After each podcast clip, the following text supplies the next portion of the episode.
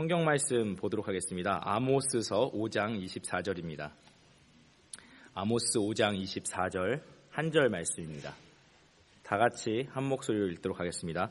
오직 정의를 물같이 공의를 마르지 않는 강같이 흐르게 할지어다. 아멘. 할렐루야. 오늘 날씨 참 좋습니다. 그 제가 어저께 설교를 준비하는데 그 제 방이 저기 애 낳는 데입니다. 제가 설교 이제 일주일에 세 번, 네 번, 세 명, 네명애 낳는 기분인데 자매님들 공감 안 하신 표정인데요. 진을 막 뽑다가 딱 나왔는데 제 방이 이제 들어가면 이렇게 그 성도님들하고 대화하는 곳이 있어요. 거기 보니까 제가 이제 꽃, 화분 이런 거 좋아합니다. 근데 갖다 주시면 제가 다 죽여요. 어떻게 할 줄 몰라가지고. 근데 좋아는 해요. 근데 어저께 딱 나가보니까 이렇게 난을, 꽃이 활짝 핀 난을 어떤 성도님께서 조용히 갖다 놓고 하셨는데 그 노란색 화분이더라고요. 조그만하게. 그리고 smile 이렇게 웃는 걸로 쫙 해서 그래서 저를 이렇게 웃어주는 마음으로 그걸 딱 갖다 주셨다. 이런 생각이 들어가지고 마음이 참 감사했고 누군지 모릅니다. 혹시 이 자리에 계실 것 같아서 인사의 말씀을 드리고 싶습니다. 예, 누군가에게 이렇게 기쁨이 된다는 거 우리 모두에게 참 중요한 것 같고요. 그 오늘 전후좌우 옆분 둘러보시면서 행복하소서 이렇게 진짜 행복하소서. 네, 행복하세요. 네, 예, 행복하셨으면 좋겠습니다. 뭐 저도 성도님들께 좀 행복을 좀 드릴 수 있었으면 좋겠어요. 예, 그리고 오늘 또 교회 자매님들 봐줘야하냐고 여러모로 수고 참 많으신데 또 감사하기도 하고 또 죄송하기도 하고 그렇습니다. 그래서 오늘 정성껏 준비한 음식 맛있게 드시고 또 어, 저희가 오늘 바자를 통해서 얻은 수익금과 그리고 어, 다음 주에는 저희가 특별 헌금을 좀 드리도록 하겠습니다. 그게 어떤 헌금이냐면 어, 아마존에 그 작년에 저희가 비전 트립 다녀와서 보셨겠지만은 그 아마존에 그, 그 선교센터 및 그 신학교 건물이 있습니다. 지금 3층 건물이 되고 있는데 또 26년 동안 성교사님께 돈이 조금 오면 그때그때 조금씩 조금씩 짓다 보니까 아주 미비합니다. 그래도 많이 진척이 됐는데요. 예, 건물 이제 골격은 2층, 3층에 졌는데 거기 마무리할 경비가 없습니다. 전선도 넣지 못하고 창문도 닫지 못하고 있는 상황이에요. 그래서 아, 저희가 좀 힘을 보태면 저게 완공이 될 수 있을 것 같습니다. 그래서 올해 예산에는 아, 편성이 되어 있지 않습니다. 그렇지만 올해 내년에 저희가 힘쓰면 마무리할 수 있을 것 같고 그렇게 되면 아, 저희 이번 단기 선교 가지만 성도님들 가운데 뜻이 있으면 청년들이라도 방학 때 한 3개월 정도 가서 영어 가르치고 오실 분들 하시고 한 1년 정도 가서 계실 분들은 계시고 박태현 성교사님 내에도 저기 어느 곳 방 하나에 들어가셔서 이제 같이 더불어 봉사하실 텐데요. 오늘 성교의 그 수익금과 다음 주에 5불이든 10불이든 마음에 결정되신 대로 혹은 그 이상으로 또 성경금 해주시면 전액 합해서 어, 저 건물 개보수하는데 저희가 사용하도록 하겠습니다. 아, 선교부에서 안내가 있는데요. 나가시다 보면 그 데스크 위에 선교 중보 기도 소책자가 있습니다. 저희가 같이 일하는 어, 그 선교지의 모든 선교사님들 그리고 현지 교회 목사님들의 기도 제목들이 거기 기록되어 있습니다. 구체적인 기도의 제목들입니다. 가지고 기도해 주실 바라고요. 어, 선교지에 랩탑 컴퓨터가 많이 필요한 것 같습니다. 그래서 그 대개 어, 랩탑 컴퓨터 안 쓰시는 것 계시면 우리 또 교회 그 김용배 집사님이 고장난 것도 괜찮습니다. 김용배 집사님이 다 고치셔가지고 현지에 보내게 되면 여러모로 도움이 될 거라 생각됩니다. 아, 그리고 개척교회 파송이라는 말을 저희가 썼었는데 파송이라는 말을 가급적 저희가 안 쓰는 방향으로 그렇게 당회에서 얘기를 했습니다. 파송이라는 말이 너무 거창한 것 같아서 우리가 작은 섬김을 하는데 과한 표현이다 이런 생각을 했습니다. 그래서 어, 개척교회 섬김이라고 표현을 했고요. 어, 저희가 그 섬기고자 하는 교회는 주은혜 교회입니다. 지금 성도님들은 목회자 가정 외에 세 분이 계시고요. 어, 주일날 오후 2시에 미국 교회에서 섬기고 있습니다. 그래서 지금 주일밖에 예배가 없기 때문에 성도님들께서 뭐 주일날 일부 예배 들으시고 가셔도 되고 2부 예배 들으시고 신교하시고 가셔도 되고요. 수요 예배, 새벽 예배 편하신 대로 참석하실 수 있겠습니다. 그리고 그쪽 교회에서 교회가 성장하면서 수요 예배가 생기면 그쪽에서 수요 예배 들으시면 되겠고 목장을 편성할 만한 상황이 되면 그쪽에서 목장을 편성하셔서 들어가시면 되겠고 그 교회 여러 가지 상황에 따라서 저희들이 할 수 있을 것 같습니다. 아, 현재까지 그 네 분의 성도님께서 자원해 주셨습니다. 마음에 감동이 있으시면 자원해 주시고 1년 어, 동안 가셔서 섬기고 돌아오시면 되겠습니다. 다시 한번 기도하고 말씀 듣도록 하겠습니다. 할렐루야 존귀하신 주님 하나님의 거룩하신 말씀 앞에 나옵니다. 거룩한 주일에 거룩한 백성으로 하나님을 악망하기를 소원합니다. 우리의 눈을 들어 영안으로 하나님을 보게 하시고 하나님만이 주실 수 있는 진리로 자유케 하시며 세상이 빼앗아갈 수 없는 평안으로 우리의 심령 가운데 기쁨이 충만할 수 있도록 인도해 주시옵소서. 세상을 넉넉히 이기게 하시고 개인의 고난을 돌파하게 하시며 세상의 악과 맞설 수 있는 정의로운 용기를 가질 수 있는 우리 모두가 될 수 있도록 인도하여 주시옵소서. 예수 그리스도 이름으로 간절히 기도드릴 사옵나이다. 아멘.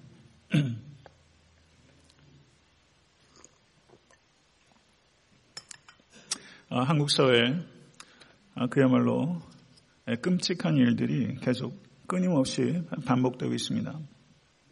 아, 뉴스를 통해서 익히 잘 알고 계시겠지만 강남 역의 한 지하 어, 화장실에서 한 여성을 무차별하게 살해한 일이 발생했는데 그 사람이 과거에 신학교를 다녔던 사람이라는 것입니다.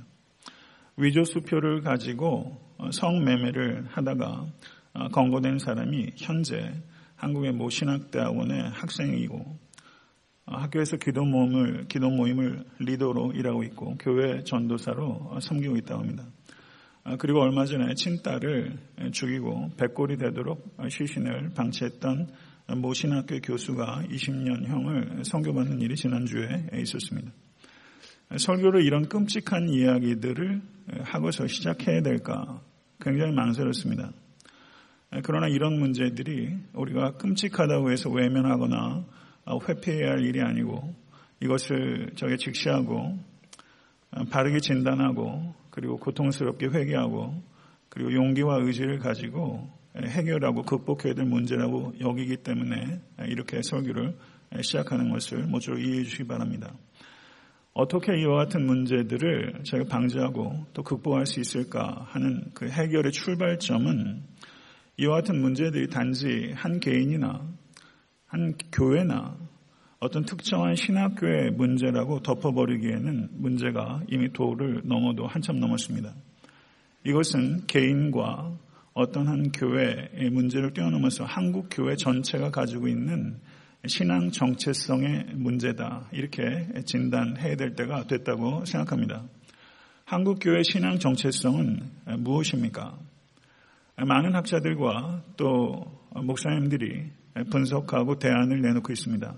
근데 한국 교회 신앙 정체성의 위기는 어, 예언자적 영성의 부재다라고 진단하는 사람들이 많이 있고 그것에 저는 공감합니다. 어, 확실히 어, 예언서는 주의 깊게 읽어도 결코 쉽게 읽을 수 없는 책이라는 것을 보여됩니다. 목회자가 예언서의 내용을 설교하기를 상당히 어렵게 생각하고 그리고 꺼려하는 것이 사실이고 회중들도 예언서의 말씀을 듣는 것을 불편하게 여깁니다.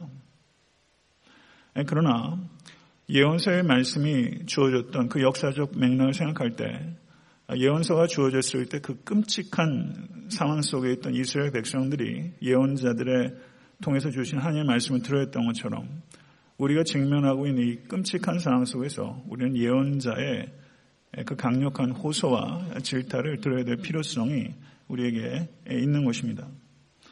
저 역시 제가 7년 가깝게 목회를 해오면서 호세아서와 아모스서를 새벽 예배 때 강의를 하였지만 예언서를 주일에 설교한 적은 거의 없었습니다. 그래서 제가 이 예언서에 대해서 의도했던 의도하지 않았던 깊이 해온 것에 대해서 저는 매우 심각하게 회개를 했고 어, 그리고 새벽 예배 때 요엘서 강해를 시작으로 나머지 강해하지 않은 소위 예언서를 강해오자 결정하게 된 것입니다. 아, 예언서를 보게 되면 이 예언자가 무섭게 죄악상을 폭로합니다.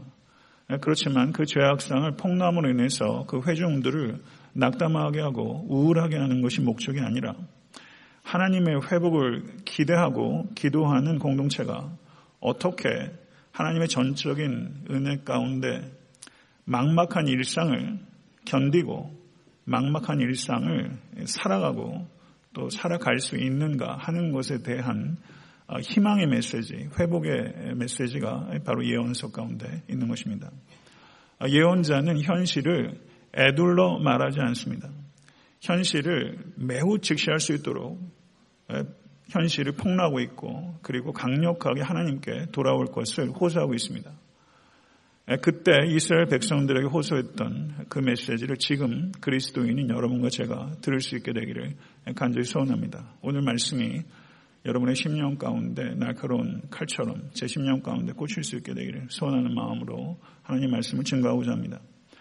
아모스는 어떤 사람이었습니까? 아모스는 소명을 받기 전에 예루살렘에서 불과 20km 남짓 떨어진 드고아라는 아주 작은 마을에 살고 있었던 그야말로 촌부입니다.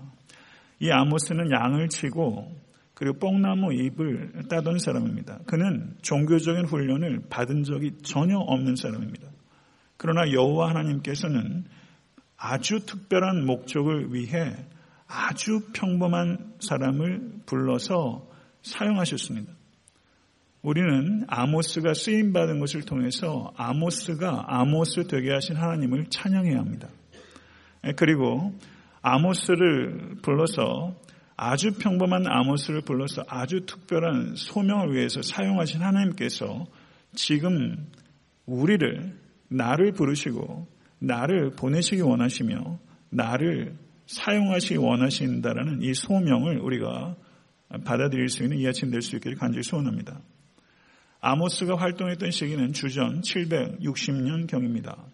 북이스라엘에서 여로보암 2세가 통치하고 있던 시대입니다. 세상적인 역사를 관점에서 보게 된다면 여로보암 2세가 다스렸던 시기는 정치적으로 경제적으로 가장 안정된 번영된 시기였습니다.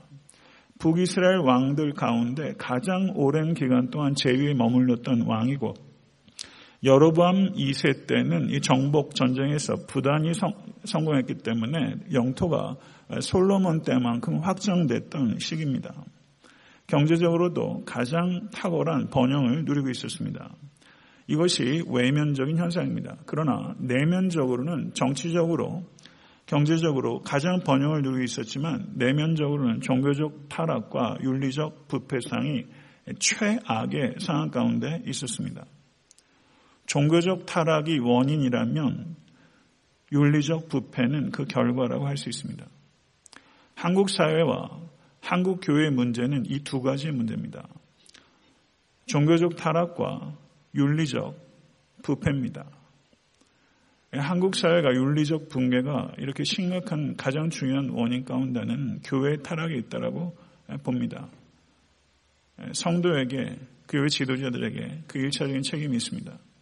이 종교적 타락과 윤리적 부패상을 우리가 어떻게 극복할 수 있는가 하는 대안을 만드는 것은 결코 쉬운 문제는 아닙니다.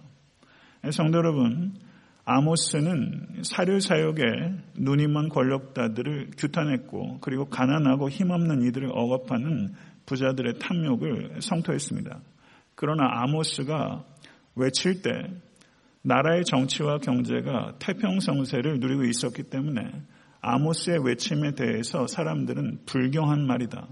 불편한 말이다. 그리고 사회의 불안을 조장하는 말이다. 라고 말하면서 아모스의 외침을 무시했을 뿐만 아니라 그를 거부하고 심지어 그를 거짓말로 모함하고 죽이려고 했던 것입니다. 아모스란 이름의 뜻이 무엇인지 혹시 아십니까? 아모스란 이름의 뜻은 짐을 지는 자라는 뜻입니다. 짐을 지는 자. 많은 것들을 생각하게 하는 이름이에요. 짐을 지는 자. 이 아모스의 출신은 남유다입니다. 근데 아모스가 활동한 곳은 북이스라엘입니다.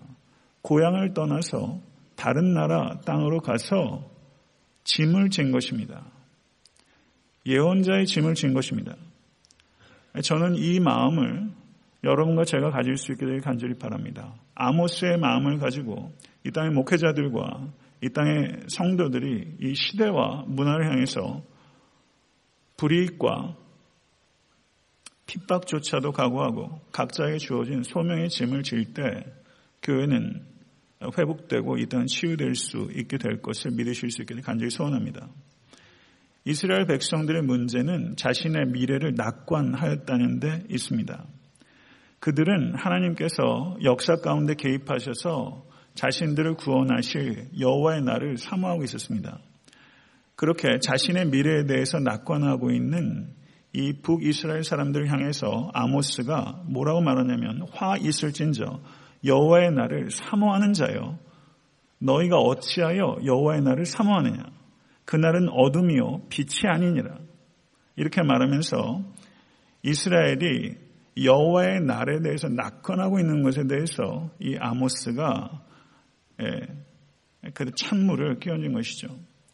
이스라엘이 가지고 있었던 자기 확신, self confidence는 사실은 자기 기만, self deception이라는 것을 아모스는 이야기를 한 것입니다. 성도 여러분, 이스라엘 사람들이 하나님께서 자기와 함께하고 있고 자기의 미래는 낙관적이다라고 생각했던 이유는 세 가지입니다. 물질적 풍요, 군사적 안정, 그리고 종교적 열심 때문입니다. 그래서 그들은 안전하고 그들의 미래는 발달하고 착각했던 것입니다. 자기 기만에 빠졌던 것입니다. 그러나 아모스는 그들의 미래가 결코 밝지 않다고 이야기하면서 그날은 어둠이요 빛이 아니라 라고 선포하게 된 것입니다. 이스라엘의 잘못된 확신을 아모스는 여지없이 박살낸 것입니다.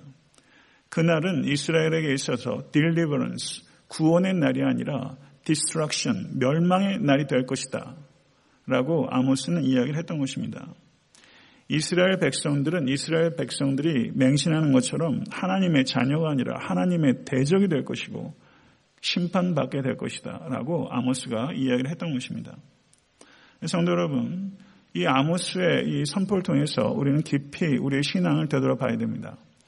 2003년도에 한 연구에서 일반적인 그 미국 시민들에게 설베이를 했습니다. 천국에 갈 수 있다고 생각하십니까? 이렇게 설베이를 했어요. 그냥 일반 시민을 상대로. 예, 그랬더니 자기는 지옥에 갈 것 같다고 한 사람이 딱 1% 있었대요. 양심적인 사람입니까? 뭐 어떤 사람입니까? 1%는 지옥에 갈 것 같다. 근데 63%가 천국에 가게 될 것이다. 이렇게 설베이 결과가 나왔대요. 이게 일반적인 미국 시민한테 한 설교예요. 만약에 교회를 다니는 사람들에게 묻는다면 몇 퍼센트나 천국에 가게 될 것이다 라고 이야기를 할까요? 어쩌면 63%보다는 더 많겠죠. 많은 사람들이 천국에 가고 있을 것이라고 낙관하고 있어요. 정말 낙관해도 됩니까? 정말 낙관해도 됩니까? 교회 다니는 사람들 중에 63%가 구원받을 수 있다고 생각하세요? 한 사람이라도 그렇게 생각하세요? 63% 이상이 구원받을 것이라 생각하시는 분 한번 손 한번 들어보세요. 저는 안 된다고 생각해요. 자기 낙관에 빠져 있어요. 신앙의 구원의 확신을 가져야 되지만 자기 기만에 빠져서는 안 됩니다. 자기 기만에 빠져서는 안 돼요. 정말 중생한 성도가 63% 이상이 된다면 교회의 모습은 이럴 수 없습니다. 우린 자기 기만에 빠져 있어요. 목회자의 책임이 제일 크다고 생각합니다. 생각과는 매우 다를 수 있다. 그날이 매우 어두울 것이다. 정말 예수 믿어 구원을 얻고 나의 주와 그리스도로 고백하는 성도에겐 그날은 밝을 것입니다. 이 자리에 계신 모든 성도의 그날이 밝고 밝은 날이 될 수 있게 간절히 축원합니다. 한 사람에게도 어둠과 두려움의 날이 되지 않길 간절히 바랍니다. 그러기 위해서 혹여나 이 자리에 한 분이라도 자기 기만 가운데 깨져 빠져 계시다면 모쪼록 거기에서 깨어 나올 수 있게 되길 우리 주 예수 그리스도는 간절히 축원하고 모쪼록 부족한 종을 통해서 그 10년 가운데 하나님의 음성이 들릴 수 있는 이 아침 될 수 있게 간절히 축원합니다. 이스라엘 백성들이 거짓된 낙관을 했던 배경 가운데 가장 중요한 요소는 종교적인 열심이었습니다. 5장 21절에서 23절을 보면 너희 절기를 미워하여 멸시하며 너희 성애들을 기뻐하지 아니하나니 너희가 내게 번제나 소제를 드릴지라도 내가 받지 아니할 것이요 너희 살진 희생의 화목자도 내가 돌아보지 아니하리라 내 노래 소리를 내 앞에서 그칠지어다 내 비파 소리도 내가 듣지 아니하리라 5장 21절 23절의 말씀이에요. 성도 여러분, 이 북이스라엘의 종교 행위가 열의가 없지 않았습니다. 그들은 절기도 지켰고 성회도 지켰고 정성껏 제물을 드렸어요. 율법에서 정한 것 이상으로 드렸어요. 예배 때마다 비파와 수금으로 정성껏 연주했고 노래했어요. 번제라는 제사는 제물의 일부를 드리는 것이 아니라 전체를 태우는 제사입니다. 철저한 헌신을 상징적으로 표현하는 게 번제예요. 번제예요. 그런데 그들은 번제를 정성껏 드리면서 철저한 헌신을 다짐하는 제사를 드리면서 그들의 마음은 철저하게 갈라져 있었습니다. 하나님께 화목제를 드렸지만 전혀 회개하지 않았습니다. 그렇기 때문에 그들은 열심히 제사를 드렸지만 그 제사는 철저한 위선이요, 철저한 사기였습니다. 그들은 예배 때 음악을 동원했습니다. 각종 악기들을 동원했습니다. 음악에는 가사가 있습니다. 그러나 그 가사가 우리가 어떻게 우리가 찬양하고 설교하는 것과 딱 부합하게 살 수 있겠어요? 그럴 수는 없죠. 우린 다 죄인인데. 그러나 하나님을 찬양하는 가사와 그 찬양을 드린 자의 삶이 철저하게 부합하지 않을 때 그 찬양은 하나님께 영예를 돌리는 것이 아니라 하나님께 모독을 가하는 것입니다. 그래서 듣지 않겠다. 이게 하나님의 선언이에요. 성도 여러분, 그렇기 때문에 하나님께서는 너희의 제사의 향기를 내가 코로 맞지 않을 것이며 너희의 제사를 내가 눈으로 보지 않을 것이며 너희의 제사의 소리를 내가 귀로 듣지 않겠다. 이게 21절, 23절의 말씀이에요. 코와 눈과 귀를 막아버리겠다. 너희의 제사를 내가 거부한다. 너희가 하나님께 드리는 예배는 나를 기쁘시게 하는 것이 아니라 나를 괴롭히고 있는 것이다. 너희의 예배의 자리는 하나님을 고문하는 자리다. 이게 하나님의 말씀이에요. 이 말씀 듣기 어려우시죠? 근데 이게 하나님의 말씀이에요. 5장 4절에서 6절의 말씀을 보시게 되면 여호와께서 이스라엘 족속에 이와 같이 말씀하시기를 너희는 나를 찾으라 그리하면 살리라. 아멘. 너희는 나를 찾으라 그리하면 살리라. 베델을 찾지 말며 길갈로 들어가지 말며 부엘세바로 나아가지 말라. 길갈은 반드시 사로잡히겠고 베델은 비참하게 될 것임이라 하셨나니 너희는 여호와를 찾으라. 그리하면 살리라. 그렇지 않으면 그가 불같이 요셉의 집에 임하여 멸하시리니 베델에서 그 불들을 끌 자가 없으리라. 이 말을 할 때 얼마나 힘들었겠어요. 이런 말을 하고 싶겠어요. 하고 싶어서 이런 말 하는 사람이 어디 있어요? 해야 하기 때문에 하는 거죠. 찾지 말아야 할 것이 무엇입니까? 베델과 부엘세바와 길갈입니다. 찾아야 할 대상은 누굽니까? 여호와 하나님입니다. 찾지 말아야 할 것과 찾아야 할 대상을 명확하게 대조하고 있습니다. 그러면 왜 하나님께서 베델과 길결과 부엘사바를 찾지 말라고 하시나? 여로보암이 금송아지를 만들어서 하나님이라고 이야기를 하면서 우상숭배를 했던 곳이 베델과 단입니다.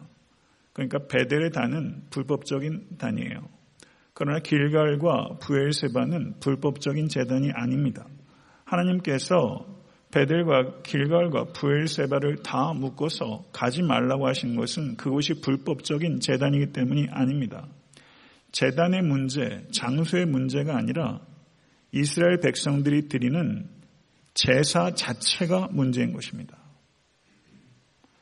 여기가 문제 초점이에요. 제사의 장소가 문제가 아니에요. 그 장소는 가지 말아라 뜻이 아니에요. 너희의 예배가 잘못되어 있다. 이게 하나님의 초점이에요. 예배가 잘못되어 있다는 것입니다.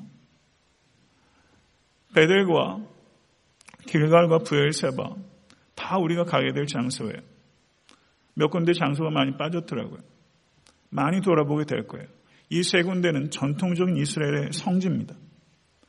그러나 하나님께서 그 성지인 길갈에서 너에게 사로잡히게 될 것이고 그 성지인 베델에서 비참하게 될 것이다. 심지어 베델에서 불길 속에 너희가 들어가게 될 것이다. 이렇게 말씀하셨어요.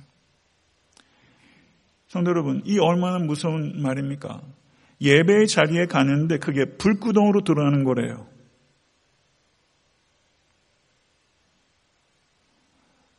성도 여러분, 예배의 자리에 가는 게 불 속으로 들어가는 거래요. 이게 하나님의 말씀이에요.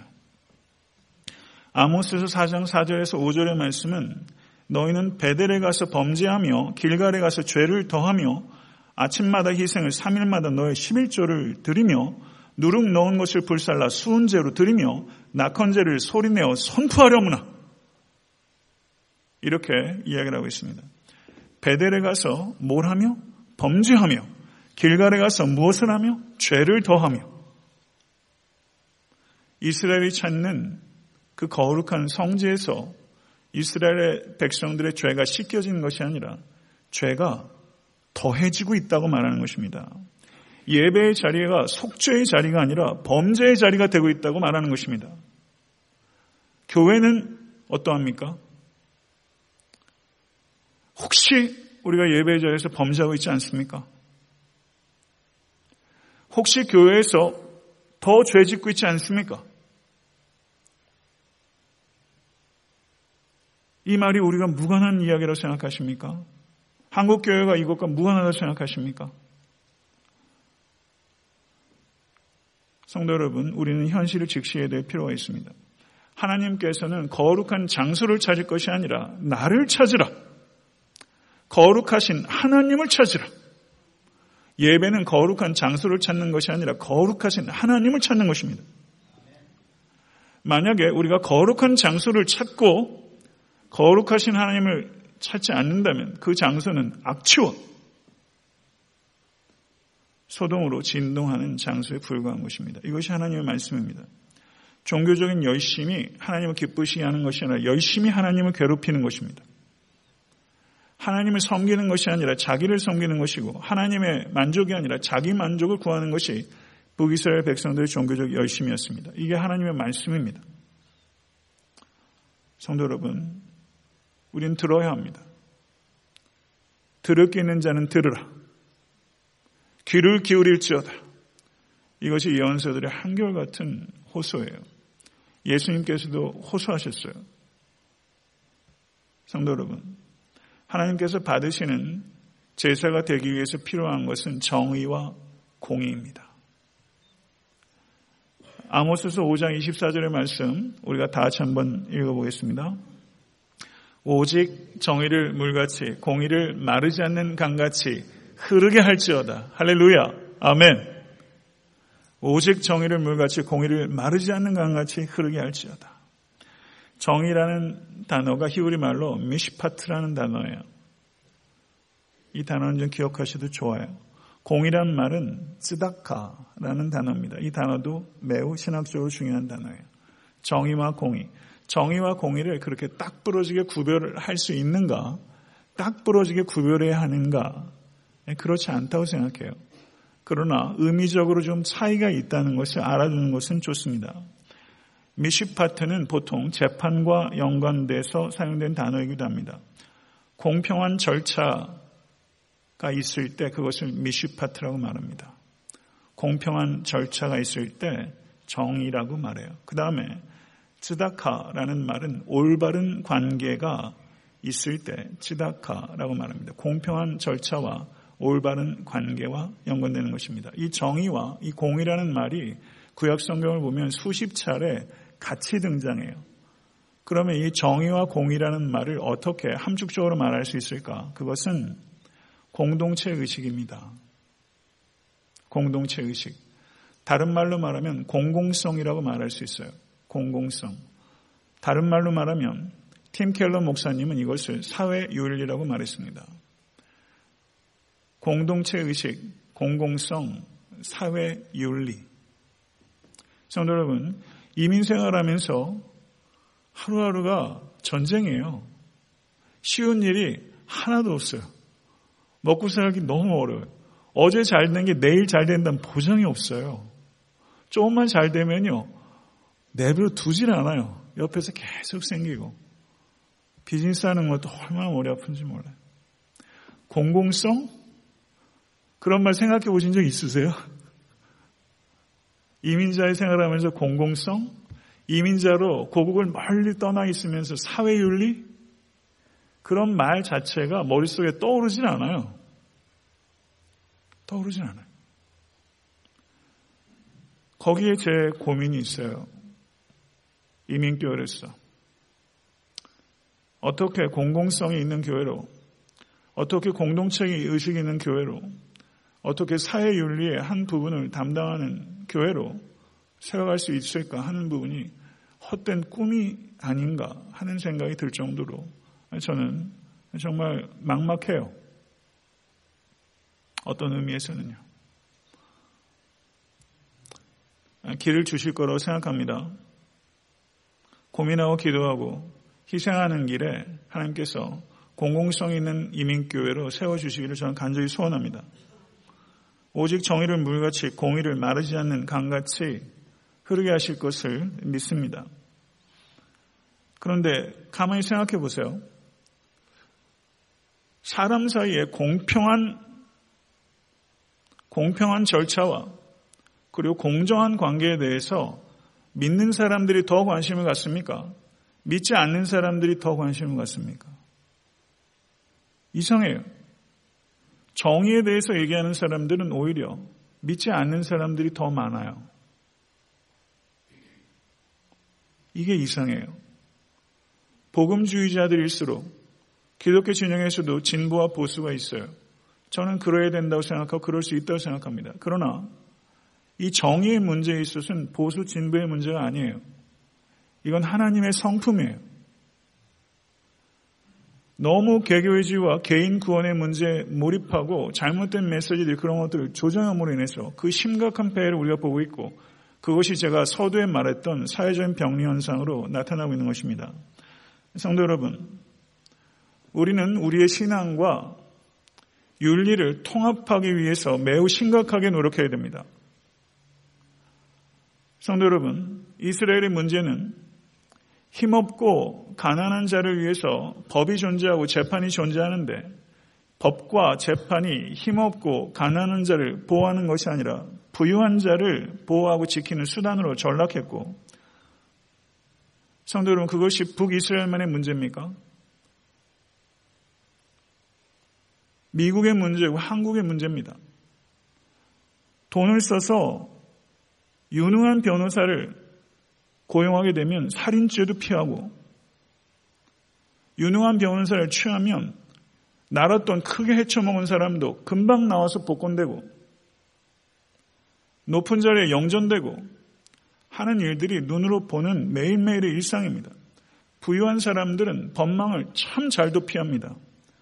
가난한 좀도둑들은 참 잘도 걸립니다. 이게 우리가 살고 있는 현실이에요. 북이스라엘 현실과 하등에 다를 것이 없고 어떻게 보면 더 심각하다고 생각합니다. 공권력이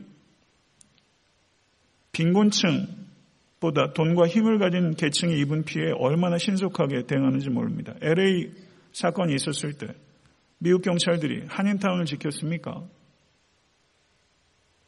공권력은 부유하고 권력 있는 사람들에게 훨씬 민감하게 반응하고 지킵니다. 이게 우리가 살고 있는 현실이에요. 하나 바뀌지 않았어요. 부자들이라고 해서 사회적으로 부당한 대우를 받는 일이 없는 것은 아닙니다. 그러나 경제적으로 약하고 사회적 지위가 낮은 계층일수록 훨씬 취약합니다. 그리고 불의의 희생자가 되는 확률이 매우 불균형하게 많습니다. 그게 현실이에요. 불공정한 대우는 부자에게도 있을 수 있지만 부자와 가난한 자에게 공평하게 일어나지 않아요. 불공정한 대우는 가난하고 약한 자들에게 훨씬 심각한 현실적인 문제입니다. 성도 여러분, 마태복음 6장 1절에서 2절에 주님께 사람에게 보이려고 그들 앞에서 너의 의를 행하지 않도록 주의하라. 그리하지 아니하면 하늘에 계신 너희 아버지께 상을 받지 못하느니라. 그러므로 구제할 때 외식하는 자가 사람에게서 영광을 받으려고 회당과 거리에서 하는 것 같이 너희 앞에 나팔을 불지 말라. 진실로 너희에게 이르노니 그들은 이미 상을 받았느니라. 이 말씀에서 우리가 주의 있게 봐야 될 부분이 있어요. 그게 뭐냐면요. 예수님께서 사람에게 보이려고 그들 앞에서 너의 의를 행하지 말라. 구제와 관계된 문제입니다. 그러니까 가난한 사람에게 베풀지 않는 것이 인색하다고 말하는 것이 아니라 예수님께서 불의하다고 말한 거예요. 여기에 초점이 있어요. 가난한 사람들을 돌보지 않은 것은 인색함의 문제가 아니에요. 불의한 거예요. 이게 성경의 가르침입니다. 성경에서 이른바 하나님께서 특별히 돌보기 원하시는 취약한 계층들이 네 부류가 있습니다. 과부와 고아와 나그네와 가난한 자들입니다. 하나님은 이들에게 편애를 나타내셨어요. 저는 이런 편애를 교회가 가져야 될 필요가 있다고 생각합니다. 하나님께서는 사람을 외모로 보지 아니하시며 뇌물을 받지 아니하시고 고아와 과부를 위하여 정의를 행하시며 나그네를 사랑하며 그에게 떡과 옷을 주시는 하나님이라고 말씀하셨습니다. 고아와 과부를 위하여 정의를 행하시며 나그네를 사랑하신 하나님. 팀 켈러 목사님이 정의란 무엇인가를 책을 썼어요. 그 하버드 대학교 교수 샌델이라는 교수인가 제가 정의란 무엇인가 책을 제가 두 책을 같이 썼어요. 좀 비교해서 보려고. 그런데 팀 켈러 목사님이 정의란 무엇인가라는 책의 한 부분에 뭐라고 얘기를 했냐면 팀 켈러 목사님이 굉장히 이력이 다채롭습니다. 공부한 이력, 저술, 그리고 사회 요소 요소에 이름 걸어놓은 데가 많아요. 그런데 그 그분이 섬기는 교회가 리디머 철치 맞죠? 리디머 철치 교회. 이게 가장 대표적인 양력이죠. 그거를 주로 한다는 거예요. 그러면서 이 말씀을 신명기 말씀을 예로 들어서 하나님께서 하시는 역사들이 다채롭지만 그분께서 가장 주되게 하시는 일이 무엇이냐? 고아와 과부를 위해서 정의를 행하시는 일, 나그네를 사랑하는 일. 이게 하나님께서 주된 업무다. 이렇게 책에 쓰고 있더라고요. 저는 매우 공감합니다. 이 일들이 매우 중요합니다. 하나님께서는 힘이 없는 자들에게 힘이 되어주시길 위해서 자신의 힘을 사용하시는 하나님이십니다. 아멘. 할렐루야. 안 좋으세요? 힘이 없는 자들에게 힘이 되어주시기 위해서 자기의 힘을 사용하시는 하나님. 성도 여러분, 제가 지난 수요일 날도 뭐 그런 얘기 했고, 예전 그 누가 본 강의할 때도 제 설교 들어보니 그런 얘기 했어요. 저는 성도님들의 어카운트에 좀 여유가 있으면 좋겠어요. 예, 날씨 좋은 오후에는 그냥 특별한 계획 없이 멀찍 여행도 좀 다녀오시고 그 정도 여유 좀 있으셨으면 좋겠어요. 네, 그런 생각해요. 잠깐 잠깐 쉴 수 있는 삶의 여유는 좀 있으셨으면 좋겠어요. 경제적인 여유도 좀 있으셨으면 좋겠고요. 그런데 성도 여러분, 여러분들에게 주신 물질적인 힘, 그리고 관계적인 힘, 사회적인 힘, 이런 힘들이 힘이 없는 자들에게 힘을 주기 위한 힘이 된다면 그 얼마나 축복이에요? 저는 그런 힘이 여러분들에게 주어지기 원해요. 다른 사람에게 힘을 주기 위한 힘. 그렇게 쓰임 받을 수 있기를 간절히 바랍니다. 성도 여러분, 그러나 내가 힘이 꼭 있어야 다른 사람들에게 힘이 되는 건 아니에요. 잘못하면 그걸 또 하나님께 딜할 수 있어요. 다른 사람에게 정말 힘이 되는 것은 내 힘이 아니라 내가 옆에 있어 주는 거예요. 내가 힘이 없어도 다른 사람의 힘이 될 수 있어요. 같이 있어 주는 거예요. 동행해 주는 거예요. 하나님께서 우리에게 가장 큰 힘이 되시는 건 하나님께서 우리와 함께 세상 끝날까지 있을 것이다. 그게 최고의 힘이잖아요. 여러분. 동행의 가치가 참 귀하고 그게 강력한 거예요. 우린 힘을 줄 수 있어요. 힘을 줄 수 없는 사람은 한 사람도 없어요. 뜻이 있다면, 사랑이 있다면, 관대한 정의가 있다면, 우린 누군가의 힘이 될 수 있어요. 성도 여러분, 교회가 얼마나 성숙한 교회인가 하는 초점은 가난하고 취약한 자들에게 어떻게 대하고 있는가 하는 게 교회의 성숙도입니다. 한 개인의 성숙도도 정확히 그 문제예요. 한 사회가 얼마만큼 성숙한가 하는 것은 가난하고 취약한 자들을 그 사회가 어떻게 대우하고 있는가 하는 부분입니다. 가난의 이유도 매우 복합적이에요. 진보주의자들이 말하는 가난의 이유는 사회적인 문제, 사회적인 구조의 문제로 이야기한다면 소위 보수주의자들은 개인의 게으름과 부덕에 대한 것으로 이야기를 해요. 그러나 성경은 종합적으로 얘기를 해요. 굉장히 복합적이에요. 성도 여러분, 아모스가 이야기하는 정의가 흐르고 공의가 강물처럼 흐른다고 했을 때 그 흐른다는 말은 강력하게 흐른다는 뜻입니다. 거기에서 강이라고 번역된 단어는 나할이라는 단어인데 강이라는 게 모름지기 계절에 따라 수위가 높아지기도 하고 내려가기도 해요. 요단강도 그래요. 요단강 가보면 실망하실 거예요 아마. 옛날하고는 많이 달라요. 그런데 이 강이라는 게 여기서 말하는 공의의 강은 1년 12달 내내 건기에도 마르지 않냐고 줄기차게 흐르는 강. 그 강이에요. 나할이라는 강은 1년 12달 건기에도 마르지 않고 줄기차게 흐르는 강. 성도 여러분, 하나님께서 진정을 원하시는 것은 종교적 열심이 아닙니다. 매일매일 생활 속에서 정의와 공의를 살아내는 거예요.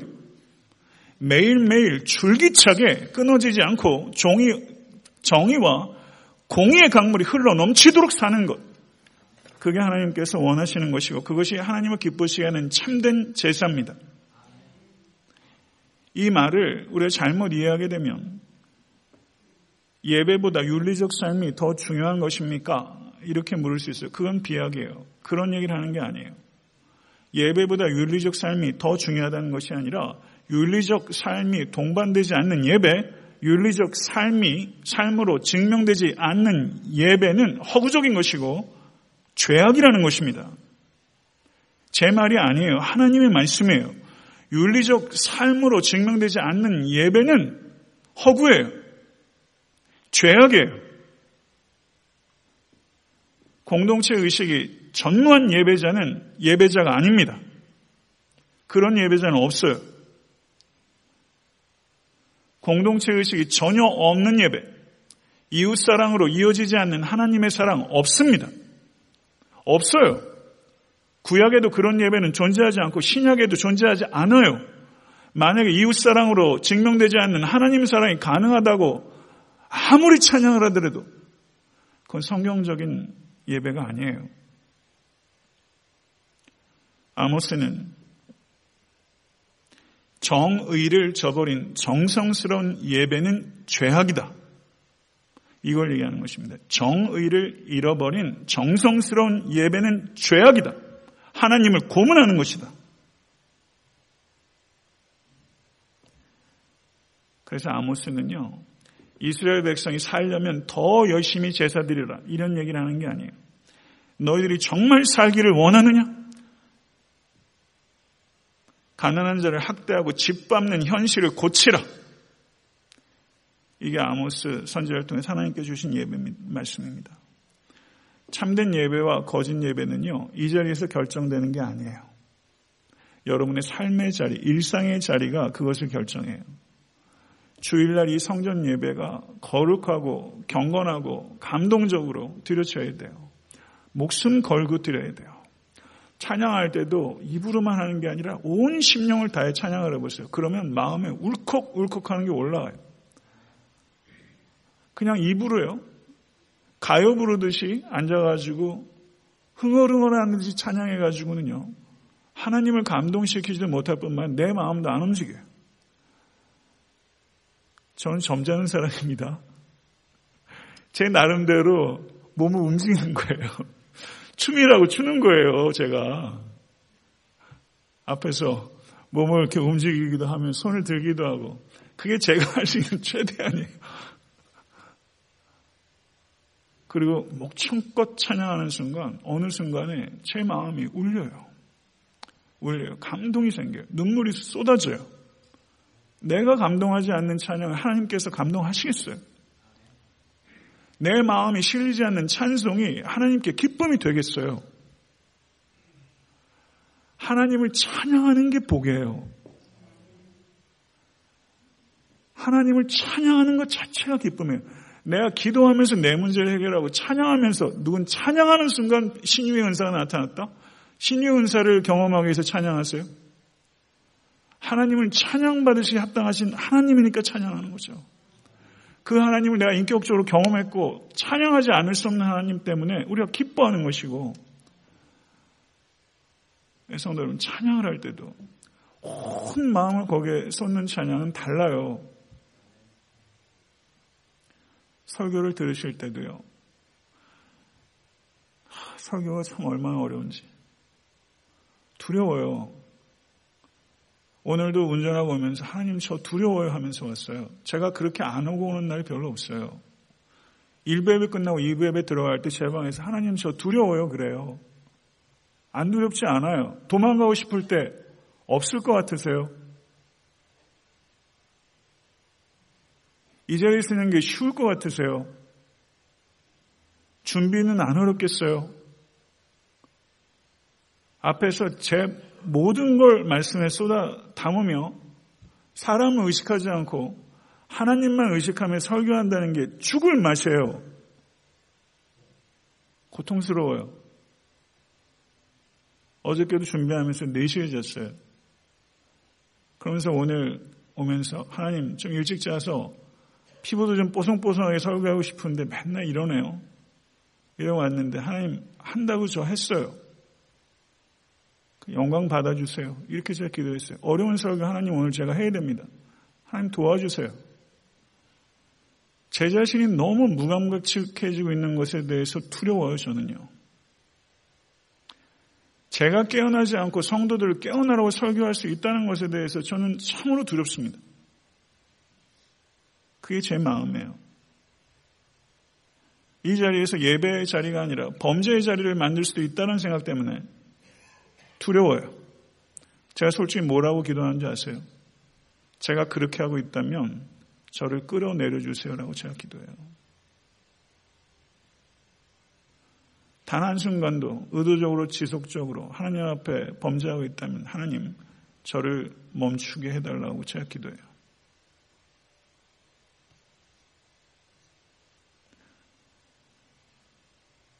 좋은 목사 되고 싶습니다. 그리고 정말 이 자리에서 하나님을 만나는 사건이 일어나지 않으면 저는 한 시간도 여기 있어야 될 이유를 못 찾아요. 두려워요. 사람이 참 소중합니다. 목회를 하면서 제가 사람을 얼마나 소중히 여기고 귀중히 여기고 있나 하는 부분에 대해서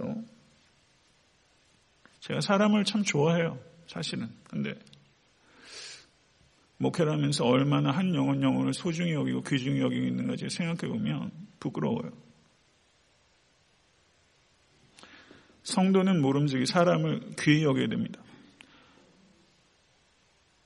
홍익 인간도 있잖아요. 사람을 귀히 여기지 않는 철학이 어디 있어요? 성도가 사람 귀히 여겨야 됩니다. 미국의 대법관을 지냈던 올리버 웬델 홈스 주니어라는 대법관 지냈던 분 이런 말을 했어요. 냉정하게 말하자면 인간을 개코 원숭이나 한줌 흙과 본질적으로 다른 의미심장한 존재로 여길 이유를 저는 도저히 못 찾겠습니다. 대법관쯤 된 사람은 지적으로 타고난 사람이에요. 삶의 균형이 있는 사람이라고 봐야죠. 개코 원숭이가 다른 걸 못 찾겠대요. 이게 실감이 안 되세요? 세상 사람들이 중국의 판다와 인간과 누가 더 소중하다고 생각하겠어요? 아마 판다라고 그럴걸요? 뭐가 그렇게 달라요? 사람이 만약에 우연히 사람이 존재하게 된 거라면 개코 원숭이와 판다와 뭐가 그렇게 달라요? 뭐가 그렇게 같이 있어요? 인생 살다, 살려고 몸부림치면서 뭐 대단한 거 남기고 갈 수 있을 것 같으세요? 우연의 산물로 보면 사람은 참 무가치예요. 그러나 하나님의 창조의 산물로 보게 되면 사람은 너무 소중해요. 저 사람이 우연의 산물이 아니다. 하나님의 창조의 산물이다. 목사가 성도님 한 분 한 분이 하나님의 창조의 산물이고 예수 그리스도께서 피값을 주고 사신 보혈의 산물이라는 것을 잊어버리면 안 되죠. 근데 목사만 그렇게 봐야 합니까? 성도가 성도를 보면서 하나님의 창조의 산물이다. 하나님 그리스도의 보혈의 산물이다. 성도와 성도를 마땅히 그렇게 봐야죠. 우리가 세상 밖에 있는 사람들을 볼 때 예수 믿지 않는 사람들은 한 가지는 있는 거예요. 하나님의 창조의 산물이에요. 하나님의 거예요. 세상 사람들도. 귀에 여겨야 되죠. 조금 없으면, 조금 못 배웠으면, 조금 교양 없으면, 조금 정치 색깔이 나하고 다르면 무시해도 됩니까? 저도 많이 무시하면서 살았어요. 어쩌면 지금도 그게 왜 없겠어요? 그렇게 안 하고 싶은데 아주 죄된 원성이 제한이 있죠. 차별하고 공평하게 안 하고 하는 게 제한이 있어요. 하나님께서 인간을 하나님의 형상으로 빚으셨어요. 믿으세요? 나는 하나님의 창조의 산물이에요. 나는 그리스도의 보혈의 산물이에요. 할렐루야. 지금 하나 믿어? 얼마나 귀해. 우리 자녀들이 창조의 산물이고 보혈의 산물이고 자기 학대 좀 그만하세요. 그렇게 못마땅하세요 스스로가. 자기 학대 좀 그만하시고 하나님 보시는 관점으로 자기를 좀 보세요. 하나님의 형상으로 우리를 지으셨기 때문에 우리는 하나님과 교제할 수 있는 능력이 있어요. 이 능력이 주신 거예요. 하나님과 교제할 능력이 있어요. 모든 인간에게는 하나님과 교제할 능력이 원천적으로 주어진 거예요. 할렐루야! 얼마나 감사해요. 하나님과 교제할 능력이 있어요. 하나님과 교제할 수 있어요. 그게 인간을 인간되게 하고 인간을 독특하게 하고 인간을 돋보이게 하는 거예요. 하나님과 교제할 수 있는 능력. 이 능력 사용하세요. 미국 역사를 전혀 모르는 외국인 관광객이 마운트 버논이라는 곳을 방문했습니다. 근데 이 관광객은 정부가 이 너무나 오래되고 그 낡고 평범한 주택을 정부가 기념물로 보존하고 엄청난 가치를 부여한다는 것에 대해서 이 사람이 처음엔 너무 당황했어요. 아니 도대체 이 낡고 오래된 이 작은 집이 뭐라고 정부가 이렇게 돈을 쏟아붓나? 그 가까이 가서 보니까 이게 조지 워싱턴의 집인 거예요. 낡고 보잘 것 없죠. 작죠. 그런데 그게 누구 소유였어요? 조지 워싱턴의 집이었어요. 그래서 가치가 생기는 거예요. 성도 여러분, 그러자 의문이 풀린 거예요. 워싱턴이 소유했던 그 집이 그 소유주가 워싱턴이었기 때문에 과거에 워싱턴이었기 때문에 가치가 있어요. 우리는 현재 만군의 주 여호와 하나님께서 소유하고 있는 존재예요. 그 워싱턴의 집이 가졌던 외형적인 가치와 실제 내면적 가치가 다른 것처럼 우리 자신이 너무 보잘 것 없는 존재처럼 보여도 우리의 진짜 가치는 우리의 외면적 가치와 달라요. 예수 그리스도를 죽이신 만큼 가치 있는 존재예요. 이것을 믿으실 수 있는 여러분과 제가 됐을 간절히 바라고요. 이것이 다른 사람을 볼 수 있는 우리의 눈이 되어야 됩니다. 이것이 우리가 정의롭고 공의롭게 살아야 되는 이유입니다. 공평한 절차가 필요하고 공정한 경쟁이 필요하고 공정한 관계가 필요해요. 하버드 대학에 알레인 스켈이라는 교수가 있었어요. 그 교수가 아름다움과 발음이라는 책을 썼어요. 아름다움과 발음. 아름다움을 깊이 경험하게 되면 자기 중심성에서부터 떠날 수 있고 더 열린 마음으로 발음을 추구할 수 있다. 이게 그 책의 얘기예요. 아름다움을 깊이 체험하면 자기 중심성을 떠나서 발음을 추구할 수 있다. 성도 여러분, 우리가 정의를 추구하는 것은 하나님의 은혜를 깊이 체험하는 것을 통해서 가능한 거예요. 하나님의 은혜를 깊이 체험하면 체험할수록 그 아름다움에 빠지면 빠질수록 우리는 하나님의 정의를 추구할 수 있어요. 그게 방법이에요. 하나님의 아름다움을 깊이 체험하신 여러분과 제가 될 수 있게 되기를 우리 주 예수 그리스도 이름 간절히 축원합니다. 기도하겠습니다. 할렐루야 감사와 찬양과 영광을 올려드립니다. 은혜 안에 온전히 거하여 하나님의 정의를 추구할 수 있는 우리 모두가 될 수 있도록 주여 인도하여 주시옵소서. 예수 그리스도 이름으로 기도드릴 싸움 나이다. 아멘.